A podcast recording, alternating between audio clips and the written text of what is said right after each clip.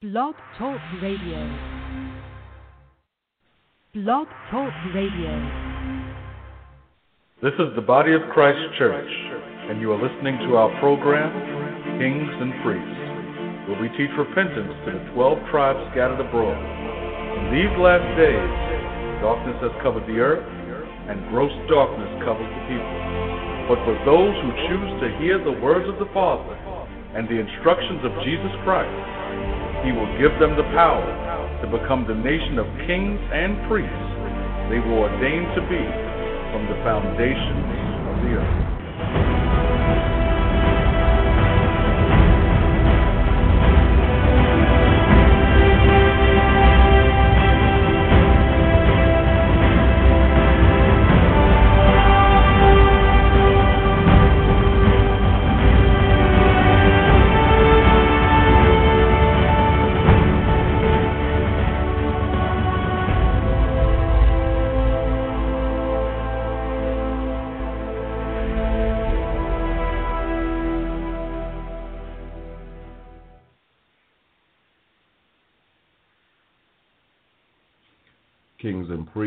Sabbath, and legalism. Legalism is what I hear from so called Christians that the Sabbath has changed and the law is fulfilled.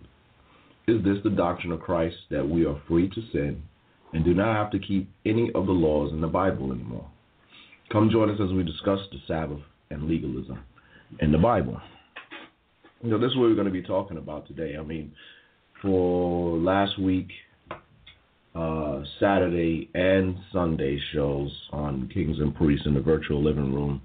We were talking about the Sabbath, and brothers were going through the Sabbath. And one of the things that came up was, you know, this is legalism. You know, this is going into legalism as far as keeping the Sabbath. And one of the things I said is that, you know, it's really crazy when people turn a day off.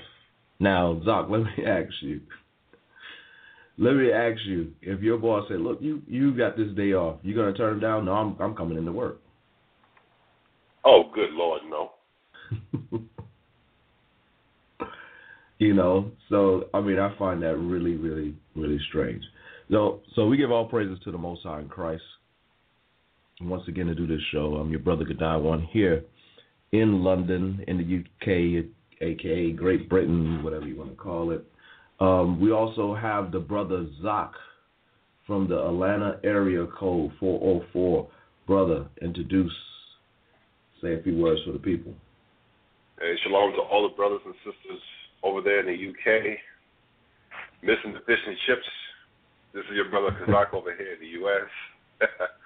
On the Sabbath, giving all praises. And uh, brother, if you don't mind, you know, we talked about this. We, we did with this dealt, excuse me, with this uh, show topic uh, Mhm. last weekend. Yeah. We dealt with it on uh, Sunday, in, uh, you know, in the virtual living room, and uh, there's still lots of room for us to really deal with this topic because, Oh yeah. you know, Oh us yeah. having the, the very similar upbringings that we did have, you know, uh, coming up there, there, there, there was no there was no debate with it. Sunday was church day. You got up, you put on your best clothes, you went to church. After that, you went to Big Mama's house, ate, watched the game. Then uh, then you got back into whatever what, whatever mischief, if I can use that word in particular context. After all that was over with, you got back into whatever mischief that you were in before you went to church. So. uh Hmm. this program right here, Lord willing, we can really deal with it and show what the true day of the Lord is, and what the, uh, and this here doctrine, Lord willing, we get to smash it. We started last week, but I hope we get to continue it this week. Right, right. And also we have uh joining us today, um, it's a brother that does a show on on Friday night at seven PM. Repentance is the key. Very dynamic show, very edifying show This brings out the scriptures of the Bible, the scriptures of our Lord and Savior Jesus Christ. We have the brother Abaji, who is also the executive producer for this show. Brother, say a few words for the people. and I'm going to say very few words because the word of the Heavenly Father must go out, and it will go out. But all praises to be here and have another opportunity to uh, contribute. So, right. Thank you. You know, before we go into the legalism, I want to go into the Sabbath. And what I want us to do is all take turns and going on and explaining because we, we we explained when the Sabbath was. It's not Sunday.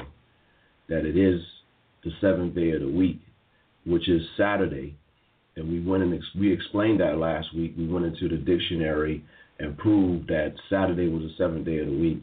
We proved that Sunday was the first day of the week. We proved that you know the day didn't change. That this was all a conspiracy of Satan to get people to worship him through through the sun, because Sunday is Sunday. It's the day of the sun, Dia Solis. That's always been that way. And you know this is something that people don't know because, especially our people, we don't read. Like it says in Hosea four and six, that my people are destroyed for a lack of knowledge. When they had the riots here in England, in the UK, in London, in different areas in the United Kingdom, um, do you know there was no bookstores that were touched? Did you hear about that? Did you brothers hear about that? No, No, but I'm not funny. surprised at it either. No, there was no bookstores touched. No bookstores, not even glass broken. So when when the Bible says my people are destroyed for lack of knowledge, we know that that knowledge is talking about the scriptures. But our people don't want knowledge. Period. You know, you know, they just want to be foolish, sottish children. And so this is a reason why when you tell someone, look, Sunday is not the day of the Lord. Sunday is not the Sabbath day. It's not the day of rest. That's why they go crazy and ballistic because what do they have in them is a bunch of demons. They don't have the truth because Christ is the truth. Christ is the truth. He is the way. He is the light. He is the light of the world. So many people are not dealing with that as we read on on Tuesday's show. Are you smarter than your pastor? One of one of the many scriptures that we quote as one of the headline scriptures is Isaiah 8 and 20. To the law and to the testimony, if they speak not according to this word, it is because there's no light in them. So if there's no light in someone, then there's darkness in them.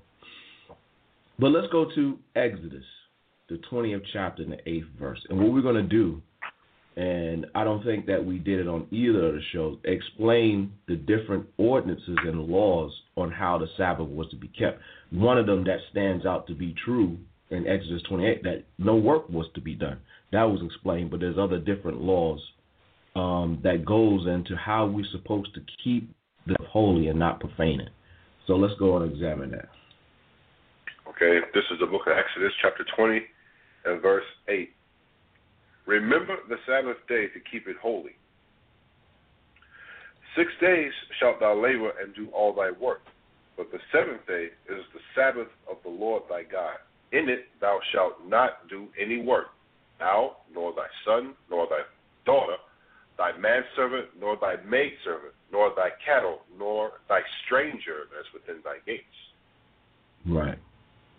So, could someone explain the working part? basically thou shalt not do any work. Basically, you have jobs, or even if you don't have jobs, work is work. So, for example, for those those who do have jobs on the Sabbath day, which let me allow me to take the time to define that, the Mhm. Sabbath starts at dark on Friday, and it ends at dark on Saturday. Mhm. So during that time period right there was the time period that the Heavenly Father established as holy unto Him, in which no work was to be done. right. You know, you, you, have jobs. Uh, that's the time period in which you don't clock in. You, you, you, you stay home, and you rest and you refresh yourself. Right. Right. So, I mean, is is this a time to mow the lawn? Is this a time to, you know, you're gonna go to the laundromat and do a big, big wash of clothing? Is this a time to, you know, I'm gonna go ahead and cut down the trees and the leaves? I mean, edify a bit more for us because a lot of people they're completely oblivious of what the Sabbath entails. And I think we did a very good job of going when the Sabbath was. But now, what is it that we do and don't do on the Sabbath? More so, what we don't do on the Sabbath to keep from profaning it. That's what I want to find out. Abaja, you got any, any um anything on it? Well, more or less, you know, the Lord already told us with uh, regards to work. You know what and what that day was for. Mm-hmm. When you go to, um, I think it's Deuteronomy five and fourteen. Okay. And I'll just read it very quickly. It says, But the seventh day is the Sabbath of the Lord thy God. In it thou shalt not do any work, thou, nor thy son, nor thy daughter, thy manservant, nor thy maidservant, nor thine ox, nor thine ass, nor thine, nor any of thy cattle, nor thy stranger that is within thy gates, that thy manservant and thy maidservant may rest as well as thou. Mhm. So it wasn't just something that, you know, when we were in the in our land that we observed and everybody else went on about their business. Everybody took the day off. Everybody took a rest, right. and that's what the day was for. Is that so that they would be refreshed. And he said, six days shalt thou, you know, work and do all thy labor. So the Lord gave us the other six days to do our business, but the seventh day was He commanded us to rest. And also, when you go into um, another one of the ordinances too, is that the Sabbath day was the day of, of um, what you call it, a holy convocation, meaning that was the day that one of the days that He designated that we should come together to worship Him. So this is something that we should do. We should be gathering on the seventh day in the worship of the Heavenly Father and Christ. Is that what he's saying? That's exactly what the scripture says. That's And what a then we- convocation is. Didn't we go over that last week that this was the custom that Christ kept, that he would go in the synagogue on the Sabbath and he would read the scriptures? Didn't we go over that last week? Sure did. did. Right. And um, didn't we go over? Didn't we hit the scriptures where Christ um, he taught on the Sabbath days? Mhm.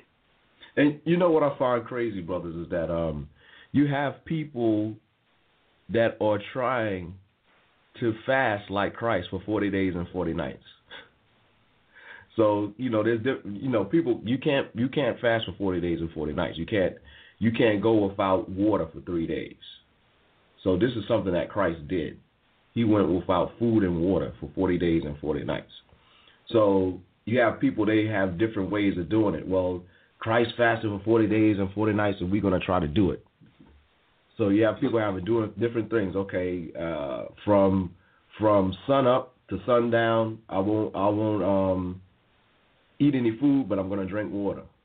And from sundown to sun up, then I'm going to eat food. Crazy things like that. But what Christ is saying is clear. He taught on the Sabbath day, so why don't people follow that example? You know, it just shows you how deep the deception is. Now, I want to read a scripture as far as going into this work that clearly defines and gives us uh, examples. This is Nehemiah, the 13th chapter and the 15th verse. And it says, In those days I saw in Judah some treading wine presses on the Sabbath, and bringing in sheaves and laden asses, as also wine, grapes, figs, and all manner of burdens, which they brought in Jerusalem on the Sabbath day. And I testified against them in the day when they sold victuals. So, Zach, what were they doing? They were bringing in they were bringing in work, or at least they were trying to bring in work. Uh, burdens, They were. They were Uh, uh, burdens, so that work could be done on the Sabbath. Right. So when it says they were treading treading wine presses on the Sabbath, what were they doing? making wine, break a, breaking down the grapes and crushing the grapes to extract the juice from them to make wine. That's what it goes into. On the Sabbath day, on the day of the Lord. So that was that was work. That wasn't something that they should have been doing. Correct. Exactly. Correct. What about when it says um, bringing in sheaves and laden asses? How does that profane what it says in Exodus 20 and 8, Abaja? Well, Well, it goes directly against what we read in Exodus, the 20th chapter, and it goes directly against what we read in Deuteronomy, mm-hmm. uh, the uh, fifth chapter. Because if they're basically loading these animals up, then not only it shows you not only were they more or less harvesting something, they're either harvesting, have harvested, and are transporting that that um you know that food. So now they're loading the animals up. Let me read Deuteronomy five and fourteen again. Good. It says, But the seventh day is the Sabbath of the Lord thy God. In it thou shalt not do any work, thou nor thy son, nor thy daughter, nor thy manservant, nor thy maidservant. Here we go, nor thine ox, nor thine ass, nor any of thy cattle, nor thy mm. stranger that is within thy gates, that thy manservant and thy maidservant may rest as well as thou. So if they're mm. loading up these animals, they're not resting, and these are the animals. Right. So Nehemiah said he testified against them in the day when they sold victuals. So when he says he's testifying against them, what what must have uh, Nehemiah been saying to them? Nehemiah was saying basically, uh, in a in a round in a I, I can't quote him, but basically you're bring you're working on the Sabbath. This is that which the Lord commanded us not to do. You're not supposed to be bringing in sheaves and laden asses in on the on the Sabbath. You're not supposed to do that. It's, it's supposed to be a day of rest. It's supposed to be supposed to be a day holy unto the Lord. And what you are doing by loading these asses, bringing in these sheaves, treading these wine presses, is that you are profaning a holy day of the Lord. Right, and and it, it brings something else into into question. It says that wherein they sold victuals. So are we supposed to be buying and selling on the Sabbath? Nope. So, over verse 17, it says, Then I contended with the nobles of Judah and said unto them, What evil thing is this that ye do and profane the Sabbath day? So, why would Nehemiah go and, you know, contend and have a dispute with the nobles of the people why this is being done on the set. Why would he go to them? Because the nobles basically represented your leadership. It represented basically the persons uh, that were in charge, that were in power, that that that that had uh, authority. So when he when he contended with the nobles, he was basically contending with the leadership slash authority slash persons who who had influence at that time. Right. So Here's a question, um, Abaja. Are, are the religious leaders of today teaching our people to profane the Sabbath? Oh, all the time. And, and I mean, they, go ahead. And the way that they're teaching people to profane the Sabbath is by saying one that basically the the so-called Old Testament laws, all those things have been done away with. Okay, right. You no longer have to keep those things. We're under grace. Right, and we're gonna we're gonna we're gonna get to that because that's the part that many Christians have picked up this word legalism. You're dealing with legalism, like you know they've said some great uh, scriptural revelation where you you won't find legalism in, in the scriptures. But I want to read this um, in Isaiah. This is Isaiah nine and sixteen. It says, "For the leaders of this people cause them to err, and they that are led of them are destroyed." So the leaders are teaching our people that the Sabbath has changed from Saturday to Sunday, from the seventh day of the week to the first day of the week, and they have no knowledge of how it has changed, even though the scriptures don't clarify or give you a changing of days.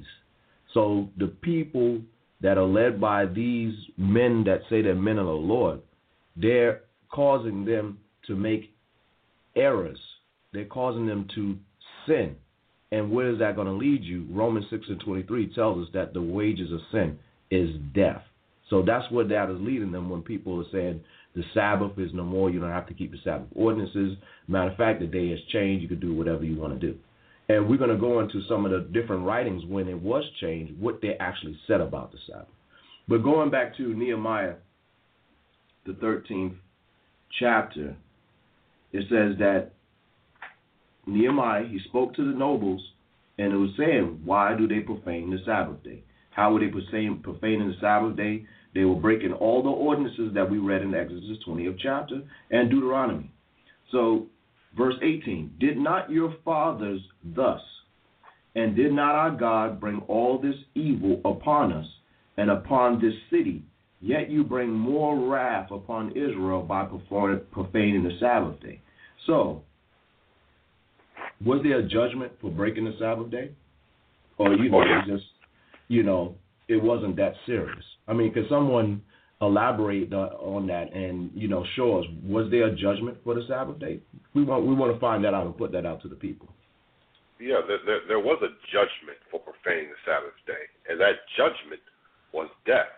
Now, brothers, um, the, the scripture eludes me right about now, but there, there, there, there, there is documented proof in the Bible in which a man went out to gather sticks on the Sabbath day and uh, the judgment for his actions for gathering sticks on a Sabbath day was death. So obviously, this man was out there gathering sticks, working. Well, more or less, which which which opens up uh, uh, the discussion to bring in another ordinance of the Sabbath in in which the Heavenly Father implemented, and that ordinance was there was also no no cooking to be done on the Sabbath day, which you can read about that in uh, Exodus 35 and 3. Also, Exodus chapter 16, verse 23. Well, let's, which, let's uh, not just say it. Let's get it and read it.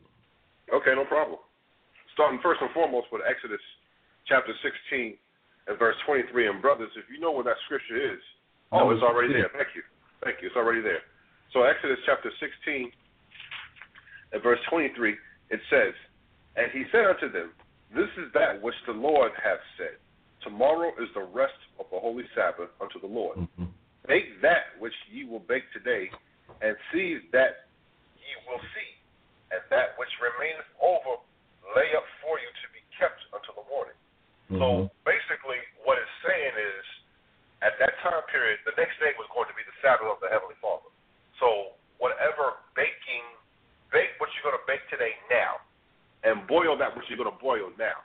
And after you finish baking it and boiling it and eating it, that which remaineth over, lay it up to be kept for you until the following day so that you can eat on that during the Sabbath of the Heavenly Father. So, in other mm-hmm. words, the ordinance is no cooking.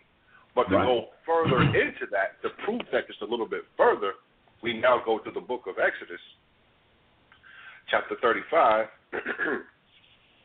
and verse, starting at uh, verse 1. And Moses gathered all the congregation of the children of Israel together and said unto them, These are the words which the Lord hath commanded, that ye should do them. 6 mm-hmm. days shall work be done, but on the seventh day there shall be to you an holy day, a Sabbath of rest to the Lord. Whosoever doeth work therein shall be put to death. Ooh. There is your judgment. There is therein, right there in that verse, is your judgment for breaking the Sabbath day by working. Verse 3 Ye mm. shall kindle no fire throughout your habitations upon the Sabbath day. So now, brothers and sisters, when the scriptures speak of not kindling any fire, not kindling any fire for the purposes of cooking, that does not mean that you freeze to death on the Sabbath day. I'm not going into that. It means do not. Thank you. It means do not kindle fire for the purposes of cooking. We just right. read the scriptures on how that we can keep the Sabbath and make sure we have food ready and available for the Sabbath by baking and preparing the food ahead of time. Now, for everybody who likes to live in the techno age, that also includes microwaves. Because people like to like to get into their brains. Well, I didn't say anything about microwaves. I'm not I'm not lighting fire by using my microwave. The purpose still applies for the purposes of cooking. So, in other words, that is a day in which you don't use anything for the purposes of cooking. You prepare right. your food ahead of time. That's basically what the scriptures are telling us. Right, right. And I want to read this because um, you you read in um, Exodus 16 about preparing before, and a lot of people, I mean, us, you know, coming in and learning these things, and being aware of what the Lord requires was not to profane the Sabbath day for a lot of people is new. So they don't know what to do. but they did do these things in ancient times. And I'm going to read this. This is one of the one of the many things that were people were turning away from the Sabbath and they were turning to, you know, Constantine, the the Holy Roman Empire, which is which is a misnomer because you couldn't call it. the Romans were far from holy when they were turning from it. This is a writing by uh, Persuasus Ignatius, and it's a, a letter um, called Magnesians. It said, Let us no longer keep the Sabbath after the Jewish Nazarene matter, and not eating things prepared the day before, nor using lukewarm drinks. so this was an ancient writing, okay? This is an ancient writing during the time of, of Constantine when the days began to change. That that's what they were doing, and they were changing and persecuting those that were following Christ, that were keeping the Sabbath day, and they were keeping his exact ordinances that what they wouldn't eat things that were prepared the day before, like you read in um, Exodus 16, that they would no longer use lukewarm drinks. So it show you they wasn't having hot drinks and stuff like that, and they wasn't using the fire for that. So there's evidence out there, but we shouldn't have to go to that. Which the the word of the Lord should be good enough for us, but for many people, it's not. They they don't want to hear Christ. They want to hear Constantine or Ignatius Magnus or Mushis or whoever to to clarify and get justification. And really is a lack of faith. So, you know, very good. You deal with the the cooking. The work was a mainstream, and you saw any ordinances that will profane the Sabbath would be a punishment by death. So it was a very serious thing when uh, the brother Nehemiah was going to the elders and the leaders and telling them about this thing. That look, don't you know that we've been punished for this in the past, and by you allowing this and not saying anything about it, you cause more wrath to come down upon us as a people. Is that correct or no? Oh yes. Okay. So let's go back to Nehemiah the 13th chapter, and let's read some more on what Nehemiah was saying to to the nobles and to the to the people. I'll start back at 18. It says, "Did not your fathers thus, meaning profane the Sabbath day, and did not our God bring all this evil upon us and upon the city? Yet you bring more wrath upon Israel and profaning the Sabbath." So some of the evils and things that came down upon the city was destruction. We were conquered. We were taken into captivity. Jerusalem was sacked. Verse 19, it says, And it came to pass that when the gates of Jerusalem began to be dark before the Sabbath, I commanded that the gates should be shut, and charged that they should not be opened till after the Sabbath. And some of my servants I set at the gates, and that there that there should be no burden be brought in on the Sabbath day. So that shows you that the Sabbath is in the evening. It begins in the evening because it said before it be, before it began to be dark, he set out the his servants to close and shut up the doors. And at this time, what was Nehemiah doing? He was enforcing the laws. He was enforcing the laws. But see, now you're going to have to do this of your own free will and accord. No one's going to come to your house and see what you're doing and what you're not doing. But the Lord knows what you're doing. So let's read on. So Nehemiah is enforcing the law in Jerusalem, so they can't bring any burdens and be doing any work or buying and selling on the Sabbath. It says, So the merchants and sellers of all kind of were lodged without Jerusalem once or twice. Then I testified against them. So they were still trying to come, even though the gate was shut. What were they trying to do, Abaja?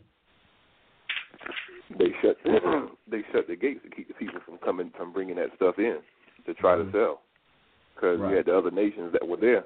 They didn't give a doggone about the Sabbath. It was like, listen, this is just another day that I can sell my wares and make my money. Right. And don't you see that today amongst our people? You have all nations in in our communities, you know, selling all kinds of things to us. Oh yes. Okay. So, verse twenty-two, it says, "And I testified against them and said unto them, Why lodge you about the wall? If you do so again, I will lay hands on you.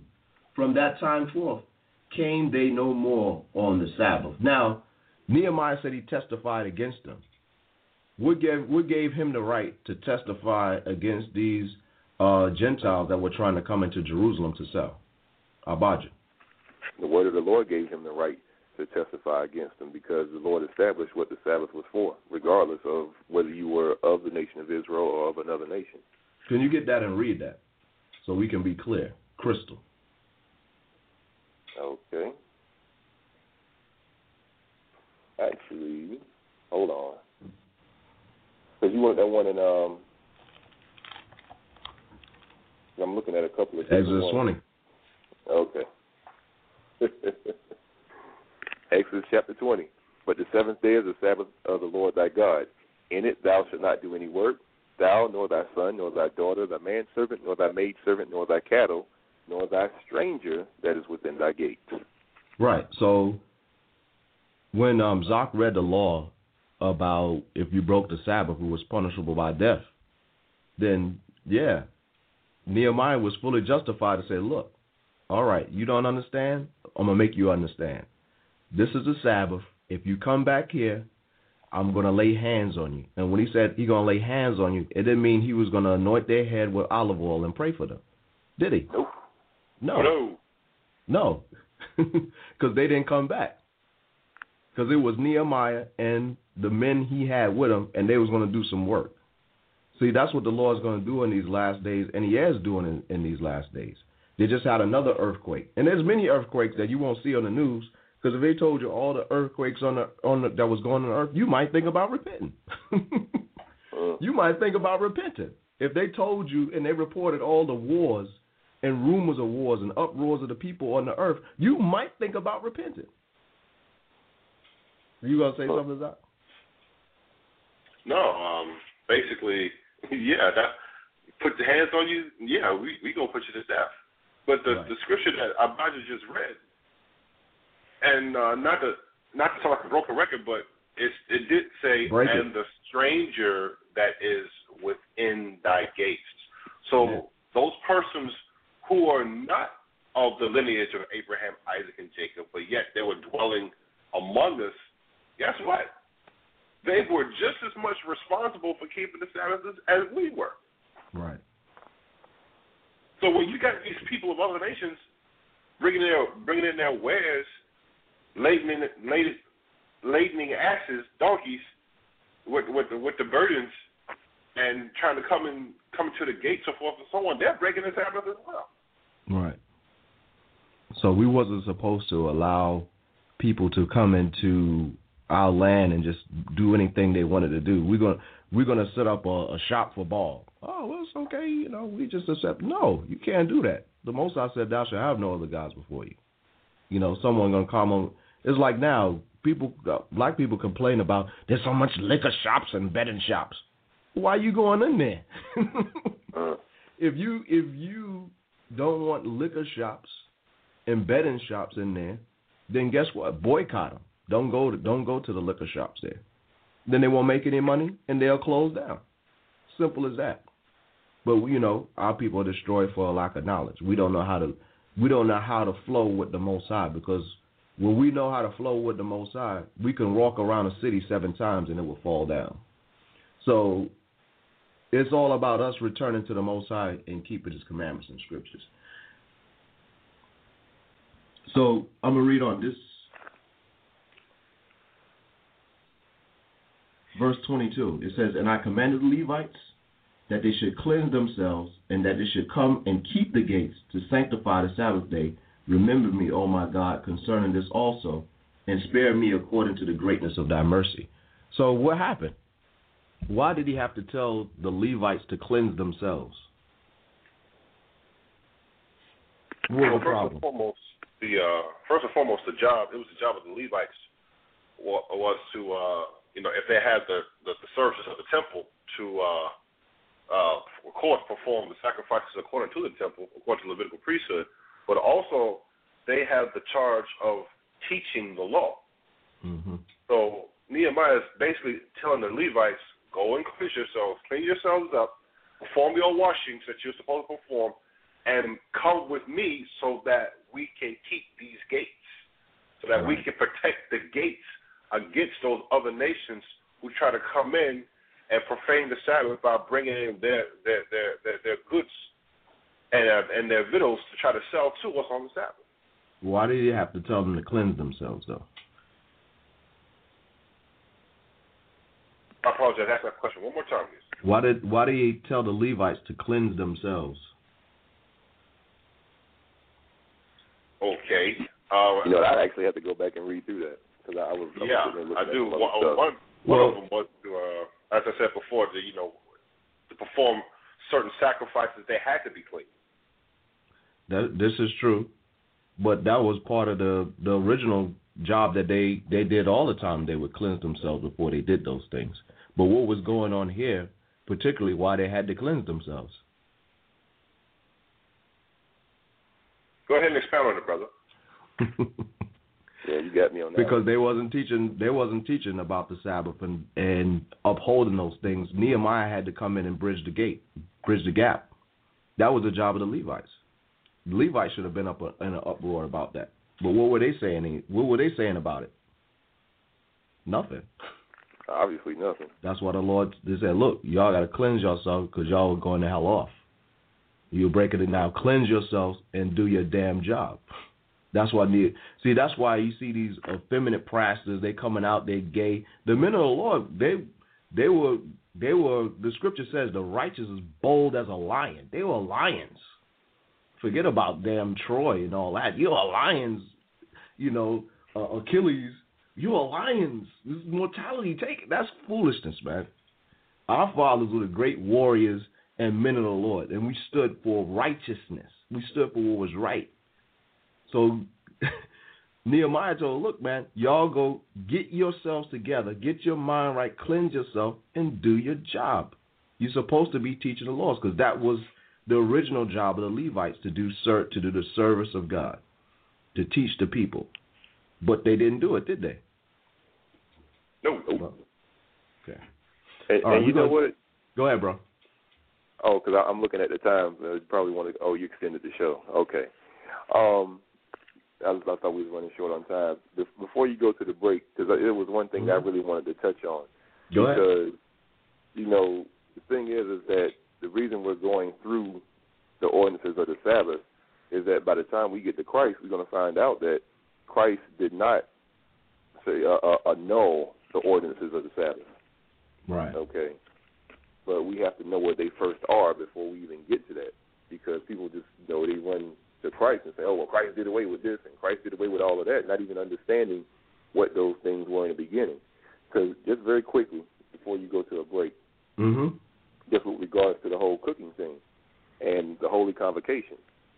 When you read Numbers, the 28th, the 28th chapter, it goes into the different things that were uh, happening as far as the sacrifices, the drink offerings, and the burnt offerings and the sin Mhm. offerings and things of that nature, when they were offered up and what their purpose was. And that's the foundation of understanding Colossians, the second chapter. I know I'm jumping a little bit ahead, but let me just read this real quick to, um, to make the point. This is Numbers 28 and 1. It says, And the Lord spake unto Moses, saying, Command the children of Israel, and say unto them, My offering and my bread for my sacrifices made by fire, for a sweet savor unto me, shall ye observe to offer unto me in their due season. Mm-hmm.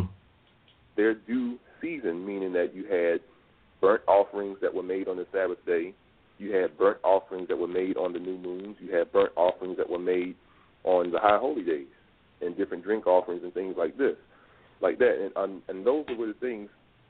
Excuse me. That those were the things that were the office of the Levites to perform. Now, Mm. let me jump up to. And I had I was holding this for a second. Let me jump up to. Man, I had it. I had it right here because it was basically going into how. Here we go, Matthew the twelfth chapter, Mm-hmm. and I'm gonna go straight to the point because he Mhm. said offering made by fire, and we and it was already established that cooking was an ordinance that was forbidden. Okay, Right. cooking was forbidden on the Sabbath day. So when the scribes and the Pharisees tried to deal with, basically accused Christ of breaking the Sabbath, this Mm-hmm. is where the Lord was breaking stuff down, Matthew 12 and 5, and I'm going to go straight to the point. He says, Yeah. Or have you not read in the law how that on the Sabbath days the priests in the temple profane the Sabbath and are blameless? So what were the priests doing? They were doing their job. They were working. But how are they? Pro- that's how they were profaning the Sabbath day. But they were blameless because that was their office, and they had to continually offer those offerings. We just read it how the Lord said that they did those things in their season. Right. They were doing it in the service. That was part of the service of God. Exactly. It wasn't. It wasn't part of the service of let me serve myself. And that's the point. Or as And- one brother told me, his mother told him, "Look, you know, is what Christ said is is not um is not unlawful to do good on the Sabbath day. So I'm gonna do good to myself by making me this cup of tea." Exactly. Now they're going into driving in the law and sin. Right. And just another point too. I'm gonna go to Leviticus the 23rd chapter, even going into further into the holy convocation. hmm Okay, because you have you know certain ministers that will go into the whole thing about oh well I worship the Lord every day of the week and this that and the other, but that still does not you know circumvent or that still does not trump as far as what we're supposed to do pertaining to the Sabbath day. No. Okay, Read it. so I'm gonna read Leviticus 23 and 1. It says, And the Mhm. Lord spake unto Moses, saying, Speak unto the children of Israel, and say unto them concerning the feasts of the Lord, which ye shall proclaim to be holy convocations, even these are my feasts. So we're looking at the word feast. This is showing you that these are the, the days that they offered up sacrifices as well. Right. Okay. He says, What? Ye shall proclaim to be holy convocations. That word was used with regard to the Sabbath. But read, we're going to read on, and it's going to prove it. Verse 3 Six days shall work be done, but the seventh day is the Sabbath of rest and holy convocation. You shall do no work therein. It is the Sabbath of the Lord in all your dwellings. And as you Right. read on, it goes into all of the different feast days of the Heavenly Father. Right. But And I want to read this. In, huh? You got something else? No, go ahead. Yeah, I, I I, got, I got one more thing. You go ahead. Um, this uh, going right on what you're saying about the Sabbath is a holy convocation. That didn't change in the New Testament because we read in Hebrews the tenth chapter and the twenty fifth verse it says, "Not forsaking the assembly of yourselves together, as the manner of some is." So you have some people that they're not assembling or going according to the holy gatherings as defined and explained in the scriptures, but exhorting one another and so much the more as you see the day approaching, as you see the day of Christ coming closer and nearer. So that's still in force now in this time. We're supposed we're not supposed to forsake the assembling of ourselves together in the worship of the Most High and His Son Jesus Christ. So you have something else before we go to a break. go to point home because I was just going to read in Nehemiah the eighth chapter how they gathered together, and basically when they were coming out of captivity. And I'm gonna jump straight to the point. hmm It says, um, I'm gonna start at eight and two. It says, and Ezra the priest brought the law before the congregation, both of men and women, and all that could hear with understanding, upon the first day of the seventh month. The first Right. day of the month is a new moon, but this one in particular is the memorial of the blowing of trumpets. Right. But verse 3 is the point. It says, And he read therein before the street that was before the water gate from morning until midday, before the men and women and those that could understand. And all the ears of the people were attentive unto the book of the law. Now, let's Right. jump down in verse 8. It says, So they read in the book of the law of God distinctly, and this is the point, and gave the sense and caused them to understand the reading. Right. So that's So- what the job of the priest is to cause to give sense and to cause them people to understand, Right. not to pervert it. Right, and that's what we're doing here today. And I want to I want to read something before we go to to break, showing that they understood the the Sabbath ordinances when they came and wickedly and perversely and blasphemously change the Sabbath, the true Sabbath, until unto the day to worship the sun. This is um this is one of the the canonical laws of the Council of Laodicea that was between 343 and 381. And I'm gonna read a part of it. It says um this is Canon 16 on Saturday, Greek Sabbaton, the Sabbath, the Gospels and other portions of Scripture shall be read aloud. Canon 29 Christians shall not Judaize and be idle on Saturday, but shall work on that day. But the Lord's day they saying the Lord's Day is Sunday, but we know the Lord's Day is the Sabbath, the seventh day of the week, which people call Saturday. It says, But the Lord day they shall especially honor, and as being Christians shall, if possible, do, do no work on that day. If, however, they are found Judaizing, they shall be shut out, Greek anathema, from Christ. So they were said they changed. They, there was ordinances and laws, even when they changed it, that he wasn't supposed to do any work. So wow. people jumping up and down and talking about no work, no work, no work. They're not even following what their own religion is saying. Much less, much, much less the Bible. So they said if you did any work, that you would be an, an anathema from Christ, which means a curse from Christ, you would be put out of the church. And during the time of Constantine, they put you to death if they caught you keeping the Sabbath or they caught you working on Sunday. So people don't know this history they don't know these laws because they're full of the corruption of this world, and this is what we're trying to bring forth the light of Christ. It's just that people have to let that light into their hearts and stop being hard headed and rebellious and listen to the scriptures. So we're going to take a break. So stay tuned, and we're going to come right back.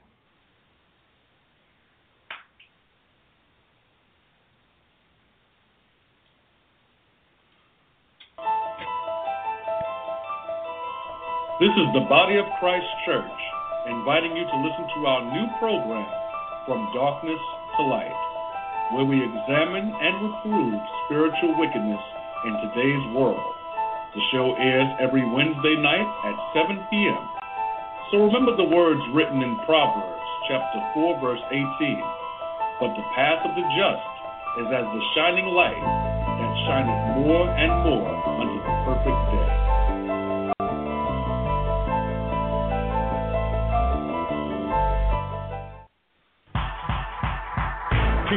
Murdering, killing in this society. Bodies are falling on every single side of me. Rapists are running rampant, so are the drug addicts. We're living in the last days of the final madness. Teenage mothers giving birth to rebellious children. Rebellious children hate their brothers and then they kill them. Wars, earthquakes, famines, pestilence, evidence, evidence, evidence, evidence. That it's high time to wake out of your sleeping state before Christ returns to set these wicked demons straight. So tune in to blogtalkradio.com forward slash WOTC. Don't be alarmed. Listen closely, and there's one thing you will see. To get your life right, repentance is the key. Tune in to Repentance is the Key at 7 o'clock p.m. Eastern Standard Time on Friday to learn more about repentance in Christ. Religion is not the answer. The Bible, the Heavenly Father, and Christ is the answer. So tune in. Shalom.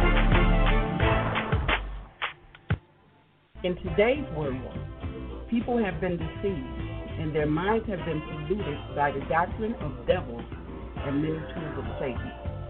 When people are confronted with the true word of God, it is very difficult for them to handle.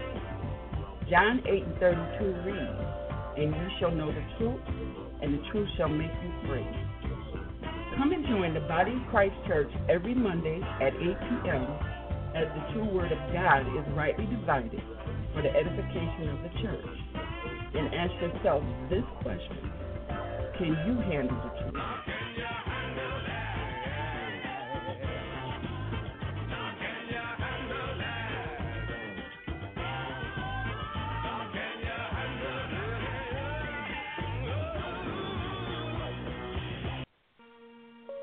If you would like to contact us or learn more about the Body of Christ Church, you may do so by calling, emailing, or by visiting our website. Our telephone number is 1 877 871 1712. Our email address is bodyofchrist at ureach.com. Ureach is the letter U followed by the word reach. So that's bodyofchrist at ureach.com. Our website, thebocc.com, contains our telephone number and email address, as well as audio and video biblical lessons and other information geared toward edification in repentance and good works. Again, our website address is thebocc.com. So please feel free to connect with us today.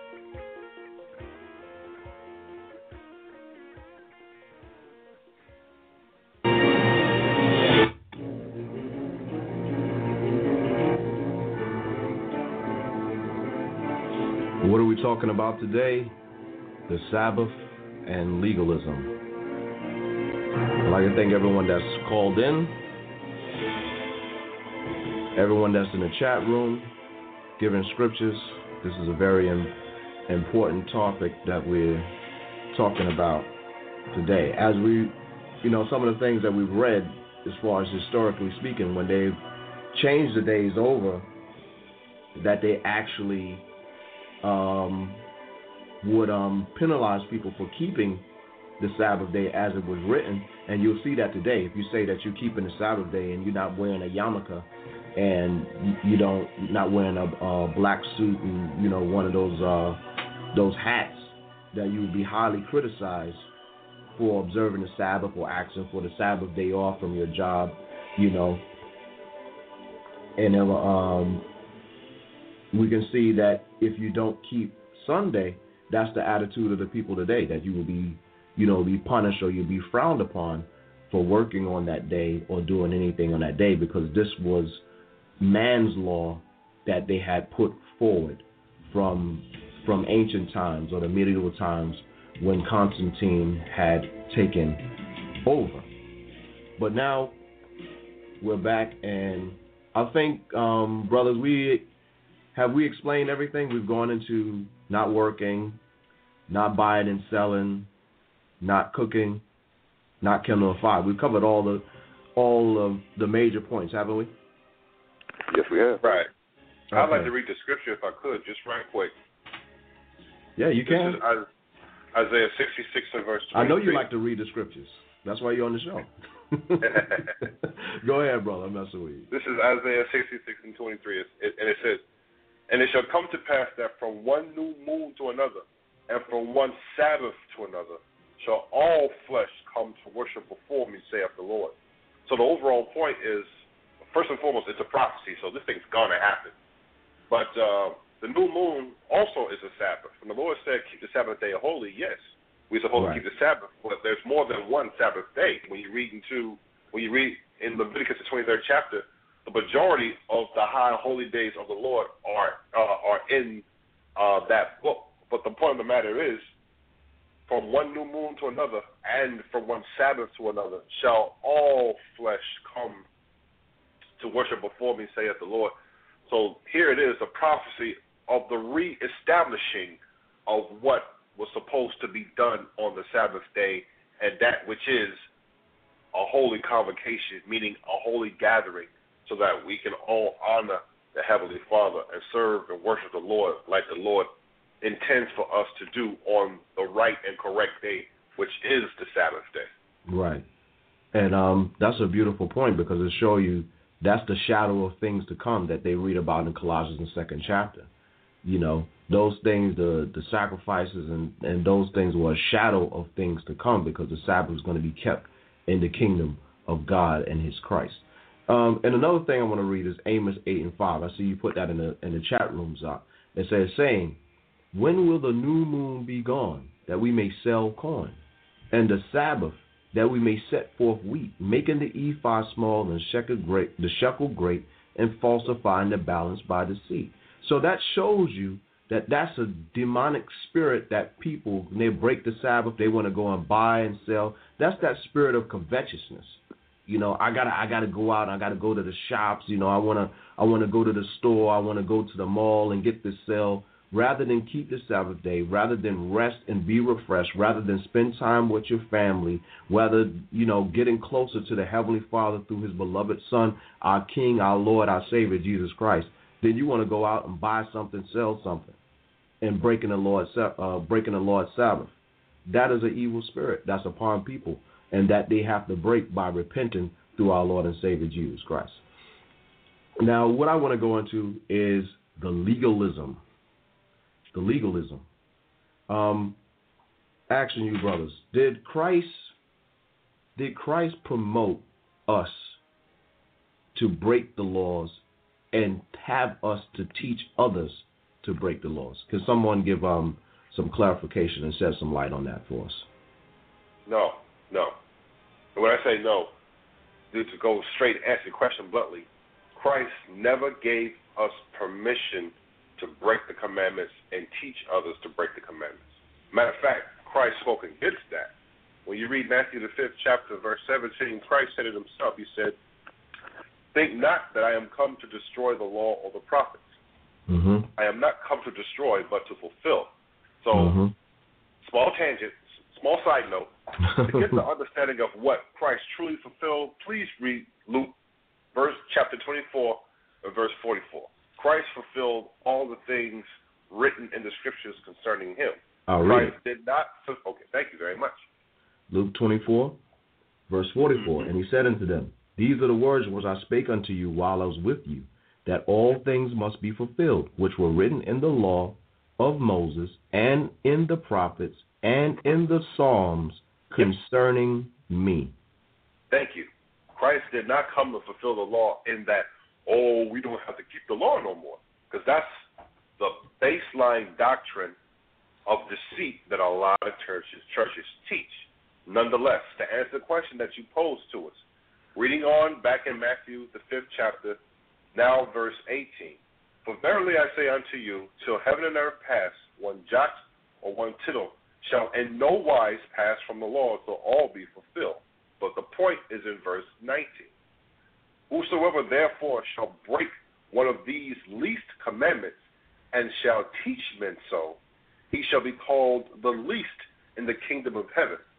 But whosoever shall do and teach them, the same shall be called great in the kingdom of heaven. And hopefully, from the words of our Lord and Savior and King Christ, that answers the question fully. Right, right. I mean, that does. I mean, so does that mean that we have to go along with the Old Testament as well as the New Testament? What, Yeah, what that give means some- is what that means is because a lot of a lot of people uh, will get caught up in that. Let's read Matthew chapter 17 and verse 5. Mm-hmm. While he yet spake, behold, a bright cloud overshadowed them. And behold, a voice out of the cloud which said, This is my beloved Son, in whom I am well pleased. Hear ye him. So we're supposed to hear the teachings of Christ. Christ supersedes all. Christ is the final authority. So, as far as the Old Testament and New Testament is concerned, the Old Testament prophesied of Christ in Deuteronomy, the 18th chapter, and verse 18. So now Right. that Christ is on the scene, did Christ do away with any of the Old Testament law, so forth and so on? No, he did not. We just read that. What Right. Christ did do was he gave us the true understanding of how to keep those commandments which were already given to us in the quote unquote Old Testament.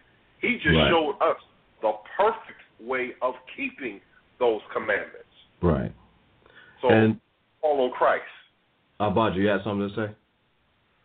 No, actually, it's kind of funny because we were going through uh, actually Kakungabar, the class that he held, held last night, was actually touching on some of those things about how a lot of those things that people say were done away with. The law of sacrifice was not. It's not away funny. with. It's the spirit. Yeah, I mean, Because I didn't talk it, to was Kakungabar reconciled. last night, but uh, that's the spirit. It, that's how the spirit works. When the Most High wants certain things brought out, brothers are bringing out without even talking to one another, and that's how the spirit operates. Go ahead, bro. Yeah, because it was you, the, some of the points that he touched on was that the law of sacrifice was not done away with; it was reconciled in Christ. Because Right. at the end of the day, if we don't get it together and repent, we're going to be a sacrifice. I mean, Right. We're going to be put to death for our sins. Because when you look at it, you know, people want to say that the laws are done away with, but what was the whole point of the sacrifice? The sacrifice was there for a propitiation or uh, uh, uh, to satisfy the, the basically the breaking of the commandments or sin. So when you read in First Corinthians five, excuse me, not not uh, First Corinthians five, uh, yeah, First Corinthians five and seven, purge out therefore the old leaven, that ye may be a new lump, as ye are unleavened. For even Christ our Passover is sacrificed for us. So this is why Christ told them listen, one greater than the temple is here. Because all of those things, the sacrifice was a foreshadowing or shadow of Christ. Hmm. So now we're no longer offering sacrifices. The whole thing Right. was the Levitical priesthood, being the having the office of serving the Heavenly Father and making a propitiation for the sins of the nation. That office has been redeemed in Christ. That Right. doesn't mean that the, the ordinances uh, and the, the laws are done away with. That means that now we keep them through the Spirit and the faith in Jesus Christ. That doesn't mean we just cast them to the side. Now we do as say we believe. Right. And that perpet- propitiation is a big word, so I'm going to read the definition because, you know, when people were looting, they didn't break it into to any bookstores. They didn't get a Webster's. They didn't get an Oxford dictionary. So we have to break that down. That propitiation is basically um, an act of, of, of appeasement or trying to make peace. So that's what the sacrifices would be for. Instead of that's why we had the Day of Atonement. Then there would be a sacrifice offered by the priest that would atone for our sins for that past year. But as you were bringing out, you know, that wasn't done away with. Christ became that sacrifice. Christ became that Passover lamb. Christ became that atonement and made an atonement for our sins. So, yes, it's true. You know, the sacrificial laws wasn't done away with. Christ just became all of those sacrifices. Now, if we do wrong, now we become the sacrifice for our sins and we take the blame. You're not going to take it out on some lamb or some goat, and Christ is going to come down a second, third, fourth, fifth, sixth, seventh, eighth, ninth, tenth, eleventh time to the upteenth time for your sin, for you to sin again and again and again and again and again. And I want to read this scripture. This is John, the fifth chapter and the 45th verse. It says, Do not think that I will accuse you to the Father. There's one that accuses you, even Moses, in whom you trust.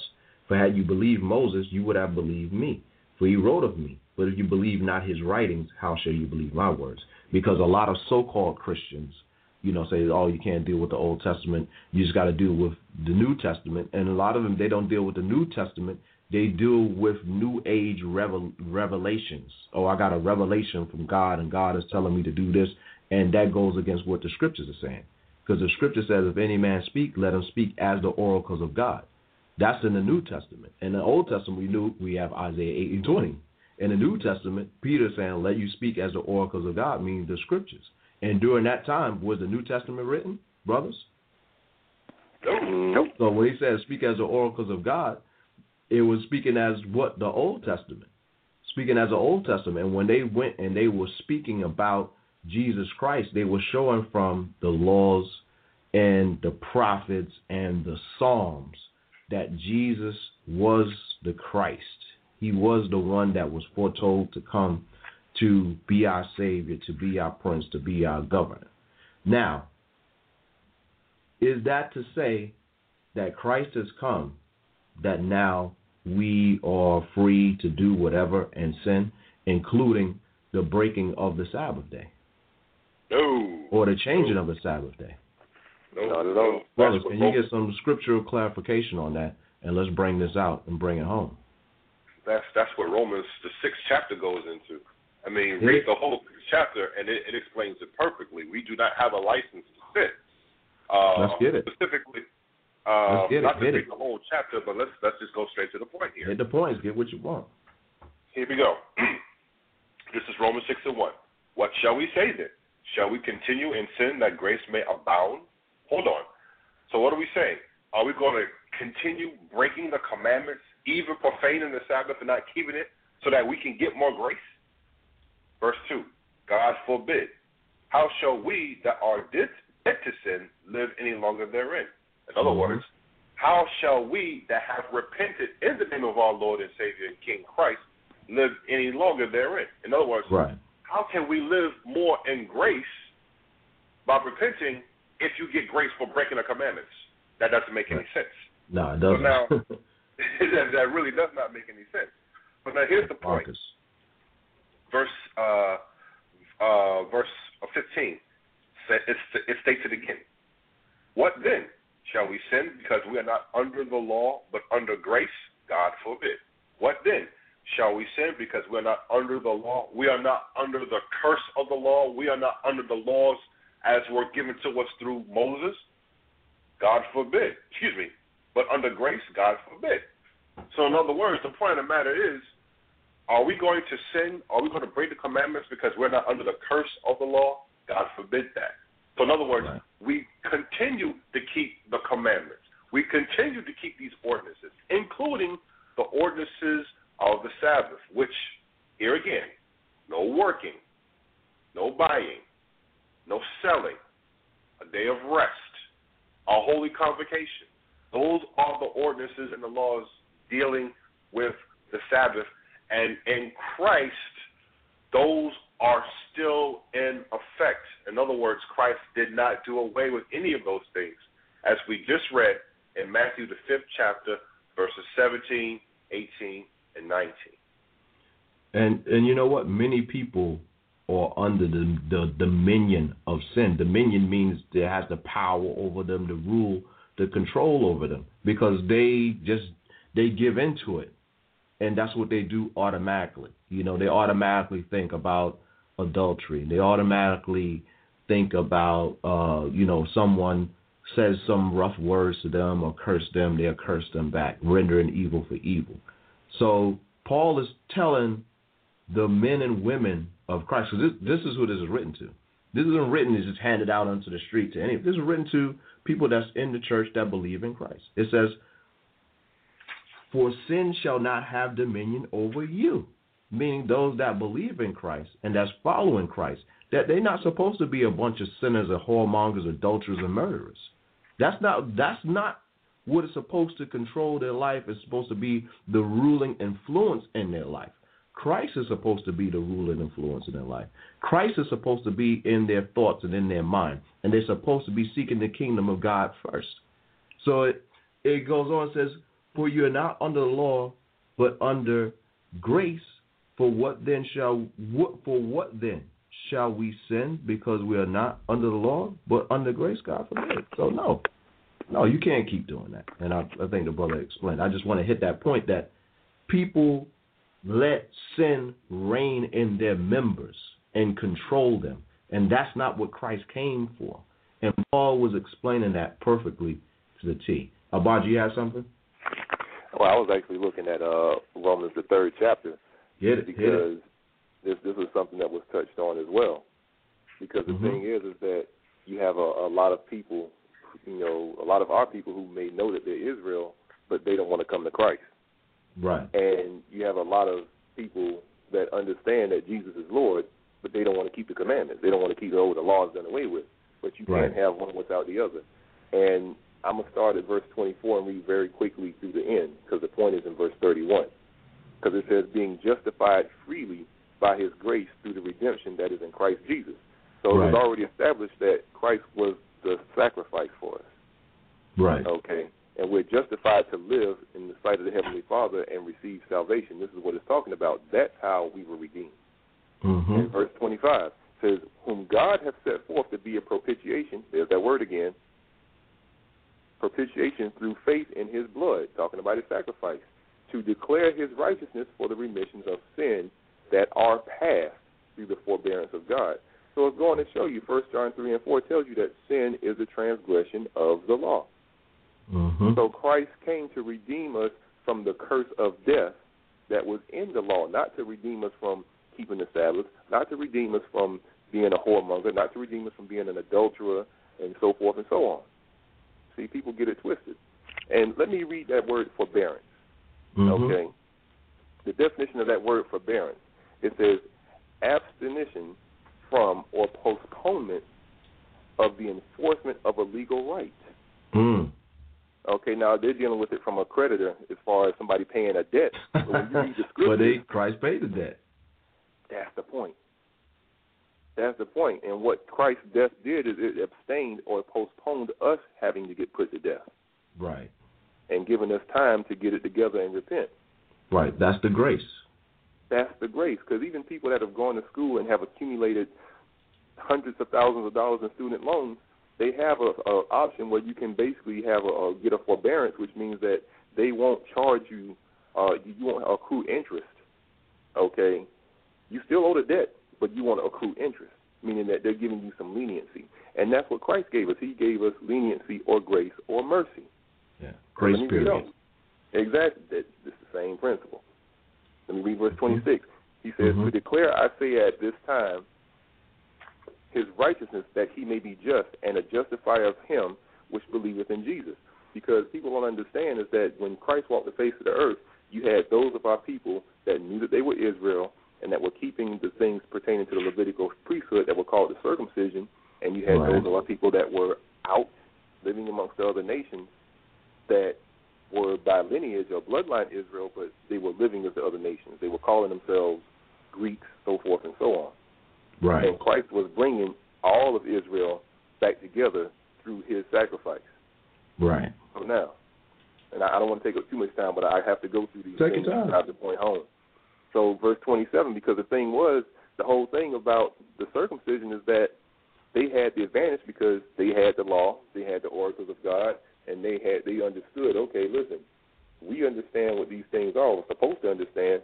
So when Christ came, they should have recognized him instantly, Absolutely. and that's what they were boasting in. So verse 27, he says, "Where is the boasting then?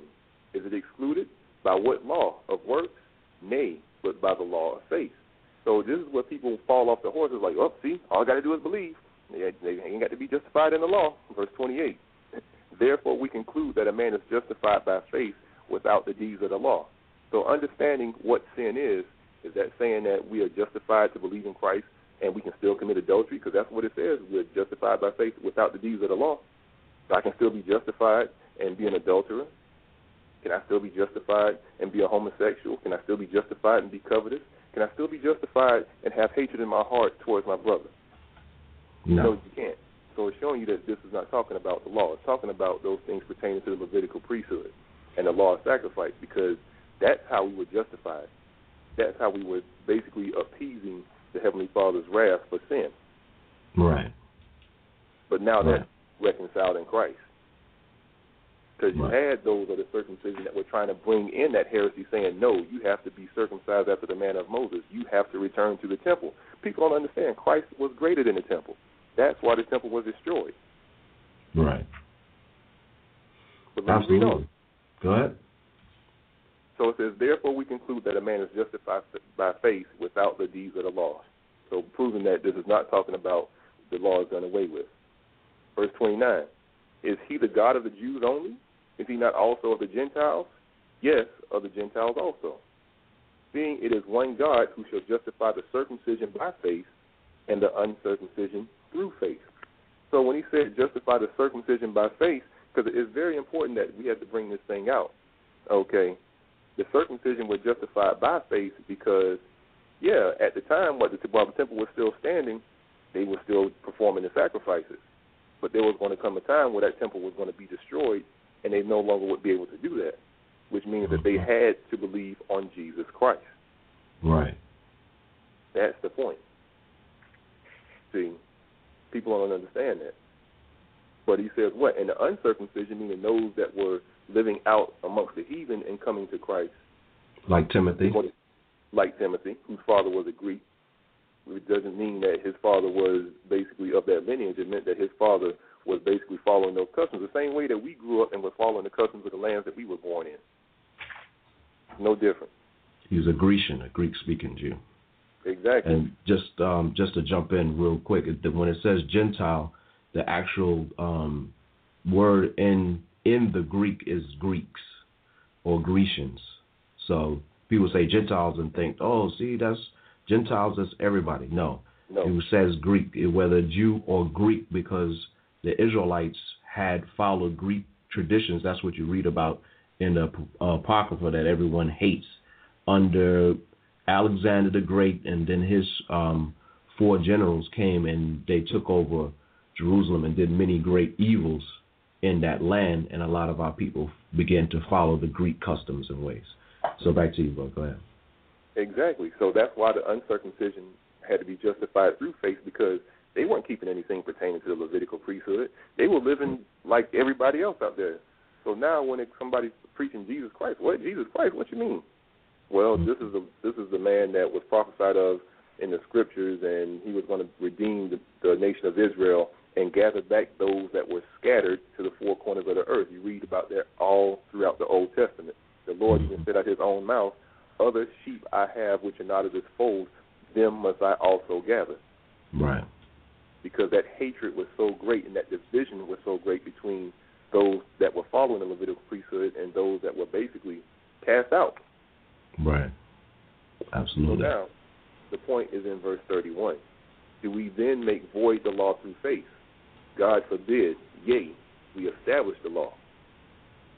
So, what it's saying is, all of those commandments that the Heavenly Father gave us, we keep those things through the faith of Jesus Christ. That's not saying, oh, we we established. No, no, we established the law of sacrifice. No, because they already understood when that curtain rent from top to bottom, and uh, basically when the Lord gave up His life and the temple was damaged, that was showing you that was the end of the old covenant right there. That was the end of the law of sacrifice. That was reconciled through Christ. We weren't going. We weren't going to be sacrificing animals to appease the Heavenly Father's wrath for sin anymore. Right. And Romans 12 tells us that we're supposed to present our bodies as a living sacrifice, holy, acceptable to God, which is our reasonable service. It's reasonable for us to do the laws and commandments of the Heavenly Father, which are just and which are good. So, right now, as we get closer to winding up this show, I think, you know, all praises to the Most High in Christ. You know, brothers did a good job of bringing out the scriptures and showing that the ordinance of the Sabbath. I mean, last week we showed what day the Sabbath was supposed to be kept. And, you know, I went into some of the things showing you in history how when it changed and what things that they were doing, you know, was highly frowned upon when they changed it that if you worked on the Sabbath, they call it Judaizing because that's where it comes from. It comes from the Jews, uh, uh, better said, the Israelites. That's who that law was given to. It was given to us. So they didn't want people to follow the Israelites. They didn't want them to follow their laws. They didn't want them to keep the days or set the pattern of days by the um, the lunar calendar. That's why they go by a solar calendar because they worship the sun. We go by a lunar calendar because we know the Lord set up the He set up the moon to declare the times and the season. Also, also the sun they work in conjunction with one another. But it wasn't something that we were um, supposed to set out and and worship exactly. as they have done. So we give all praises to the Most High in Christ. And as usual, at the end of you know, the show that we do here in the body of Christ, uh, Kings and Priests, I like to play a clip going and dealing with Christmas. Because oh. Christmas is not the truth. It is a lie. Christ wasn't born on December the 25th. And I want to get that message out there all year long that this isn't the truth. It's not about Christ. It's about Satan. You've been deceived. You've been tricked and it's time for people to repent and jump on the bandwagon of Christ and truly honor and worship Christ. So you you brothers got anything to say before I play this clip in closing? Actually, I got one last thing to add. Uh, go ahead, Zach. Yeah, the only thing that I have to say, I, I put it out there for the audience is for for anyone who who says you know the the the, the, the truth, the, the the the Lord's Day is now on Sunday. Ask the simple question of where is the scripture that proves that? I'm not I'm not talking about secular history. Ask where is the scripture in the Holy Bible that proves that the Lord's Day is now Sunday, and and, and see and uh and, and see what type of answer or what type of response that you get when you ask that question. All right, and the other thing too is that even going back to what was read earlier in Nehemiah about how they caused the people to understand and gave the sense of the reading. I want to go mm-hmm. read the point in Luke 14 and 5 because the thing is, is that for people that may just be getting, you know, listening to the show or may have even heard it from the beginning, it may sound like, oh man, they just bringing out a whole bunch of rules and stuff. No, mm. the Lord gave us the understanding. and this is speaking specifically about the Sabbath. And I'm going to go to the point, uh, Luke 14 and 5. It says, And he answered them, saying, Which of you shall have an ass or an ox fallen, fallen into a pit, and will not straightway pull him out on the Sabbath day? Says, Right. And they could not answer him again to these things. So the point is, is that yes, we are responsible for keeping the ordinances of the Sabbath to the best of our ability. But we may find ourselves in a situation, or things may come up to where we may have to do something that would so-called be considered breaking the Sabbath. And what I mean by that is, and I really hate to go into a hypothetical situation, but you have people that will actually go into this the ordinance of the Sabbath and strive about it. Like, Mhm. let's say that you are, you know, are sick or something, and it's like, oh well, like it's the Sabbath day, I can't go to the hospital. Mhm. Who go to the hospital if it's that you know what I'm saying? If you're in the point where you like deathly ill or something, uh, uh you are sick and you need treatment, go get treatment. Okay. Then Christ the explained that if your ox is in the ditch, won't you get it out? Exactly. You're gonna let the animal sit in there the whole day. Oh, it's the Sabbath day. We can't pull the ox out. No, you're gonna pull him out. And that's the point. The Lord gave us the understanding on how to keep the Sabbath, not to add unto it like the rulers of our people did at that time. Oh, you can't travel more than a certain amount of distance on the Sabbath. Oh, your Yeah. disciples they was picking corn in the in the in the field. They working. Right. That's They didn't put a legalism. sickle to it. That's so That's legalism. the thing. There you go. So I just wanted to make sure we brought that point out. Is that you know we keep the ordinances of the Sabbath to the best of our ability because we understand that we're in captivity and a lot of us may have jobs where we're currently working on the Sabbath day or we're required to work on the Sabbath day. So we deal with those things and we look for ways to where we can keep the Lord's commandments to the best of our ability. That's what the grace of Christ is for, not to just straightway go out and break them. Right. So, you know, I want to give everyone a, a a job to do. You know, you listen to the show, promote the show, tell somebody about the show this week. Not this, not just this show, but all of the shows that we do on Body of Christ uh, radio network. You know, tell somebody about it. Give somebody a flyer. You know, hand them a flyer about the Sabbath or, or about repentance. You know, the flyers on the website. Tell them about the website. So that's the job I want to give, you know, everyone that's listening into the show, especially, you know, brothers and sisters, promote the show and let your light shine. Now I'm gonna play this clip and we give all praises to the Heavenly Father in Christ. So let's listen to this clip dealing with Christmas. St. Nicholas, but surprisingly retained. Some cultures began to downplay the role of St. Nicholas, but surprisingly retained Ruprecht. Eventually, Knecht Ruprecht was made the companion and servant to the Christ child himself. In this scenario, the devil is actually given the title Weihnachtsmann or Santa Claus. 19th century writer Theodore Storm, in his story about Knecht Ruprecht, even goes so far as to describe the switches given to the children by Ruprecht as tools to be used in sadomasochistic rituals. Soon, the image of Ruprecht would fade from the Christmas tradition, but not his sadistic influence.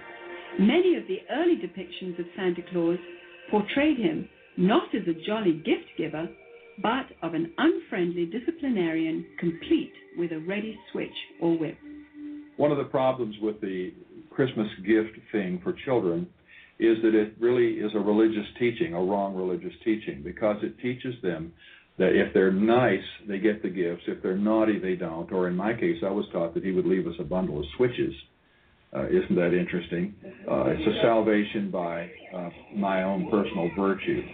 But but there's a second thing wrong with it, and that is that they're going to get those gifts whether they're naughty or nice, because most parents love their children, and and won't wouldn't dream of quote ruining their Christmas.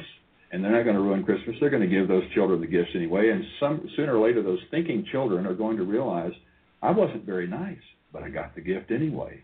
So it isn't important to be nice. It isn't important to do what is right and avoid what is wrong. German immigrants coming to America during the 1620s tried to influence the New World with the stories of St. Nicholas and his gift giving companion, Knecht Ruprecht.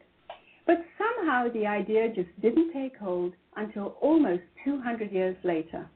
In 1819, America's best-selling author, Washington Irving, used his influence to promote St. Nicholas in a popular Christmas story titled Brace Bridge Hall.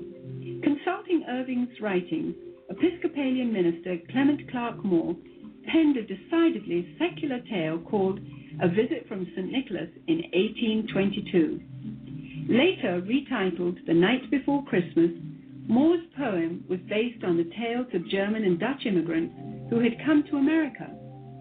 Intended originally only for his own children, Moore's story was published in the Troy Sentinel in New York and became an overnight sensation. Gone were the bishop's remnant of St. Nicholas. He was now a jolly old elf imbued with supernatural powers. Moore had also replaced Nicholas's companion, the horned Knecht Ruprecht, with eight horned magical reindeer. As the popularity of The Night Before Christmas grew, Moore became increasingly concerned that the story's emphasis on the supernatural and its disregard for Christ would reflect poorly on his position as a minister. As a result, he refused to take credit for its creation until the story became so popular that he could no longer resist. Forty years later, illustrator Thomas Nast, political cartoonist for Harper's Weekly, seared the image of Santa Claus into the minds of the world by creating a drawing which combined Moore's jolly old elf with images of St. Nicholas taken from his own native Bavaria. By 1880, Santa was a thoroughly secularized folk hero who had become increasingly irresistible to retailers worldwide. One factor that has contributed to uh, the paganization of Christmas, the complete paganization of Christmas, has been the element of commercialism. Uh, it may seem odd to think of it in that context, but uh, remember that Christ himself identified the love of money as a spiritual force in and of itself. And where it comes into play, it has a kind of naturally hostile effect on, uh, on the gospel and the, uh, uh, the Christian faith.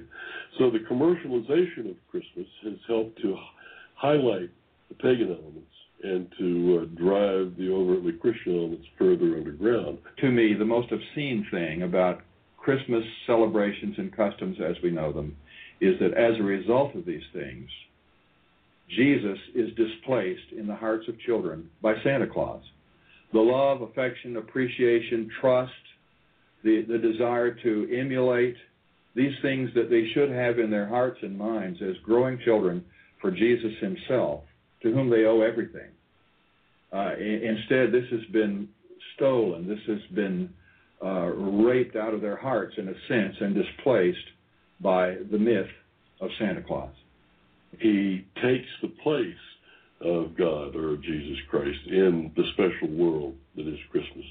Uh, he has supernatural knowledge of uh, of your history. He has supernatural knowledge of uh, of your present, of your attitudes. He's keeping a list. He knows who's naughty and nice. Your parents don't even know that. Uh, he's obviously got some uh, some conduit to knowledge that is uh, beyond the human, uh, and he uh, he flies through the air, uh, capable of visiting every place on the globe in the course of a single night. In many many ways, Santa exhibits supernatural qualities that uh, provide a kind of a surrogate deity or a substitute for uh, for God or for Christ. Myths, by definition, evolve and change, and things are added. Uh, we we used to have a Santa Claus figure uh, that was confused with Saint Nicholas and confused with other pagan figures, and then somehow he evolved through the drawings of Thomas Nast and others into what we see today. But he had a sleigh with eight supernatural reindeer that can fly. And so the, the Christmas traditions that are pagan continue to change. But the truth of Jesus, the truth of the incarnation, the truth that the Word was made flesh and dwelt among us, never changes, never will. This is the Body of Christ Church, and you are listening to our program, Kings and Priests, where we teach repentance to the 12 tribes scattered abroad in these last days, darkness has covered the earth, and gross darkness covers the people.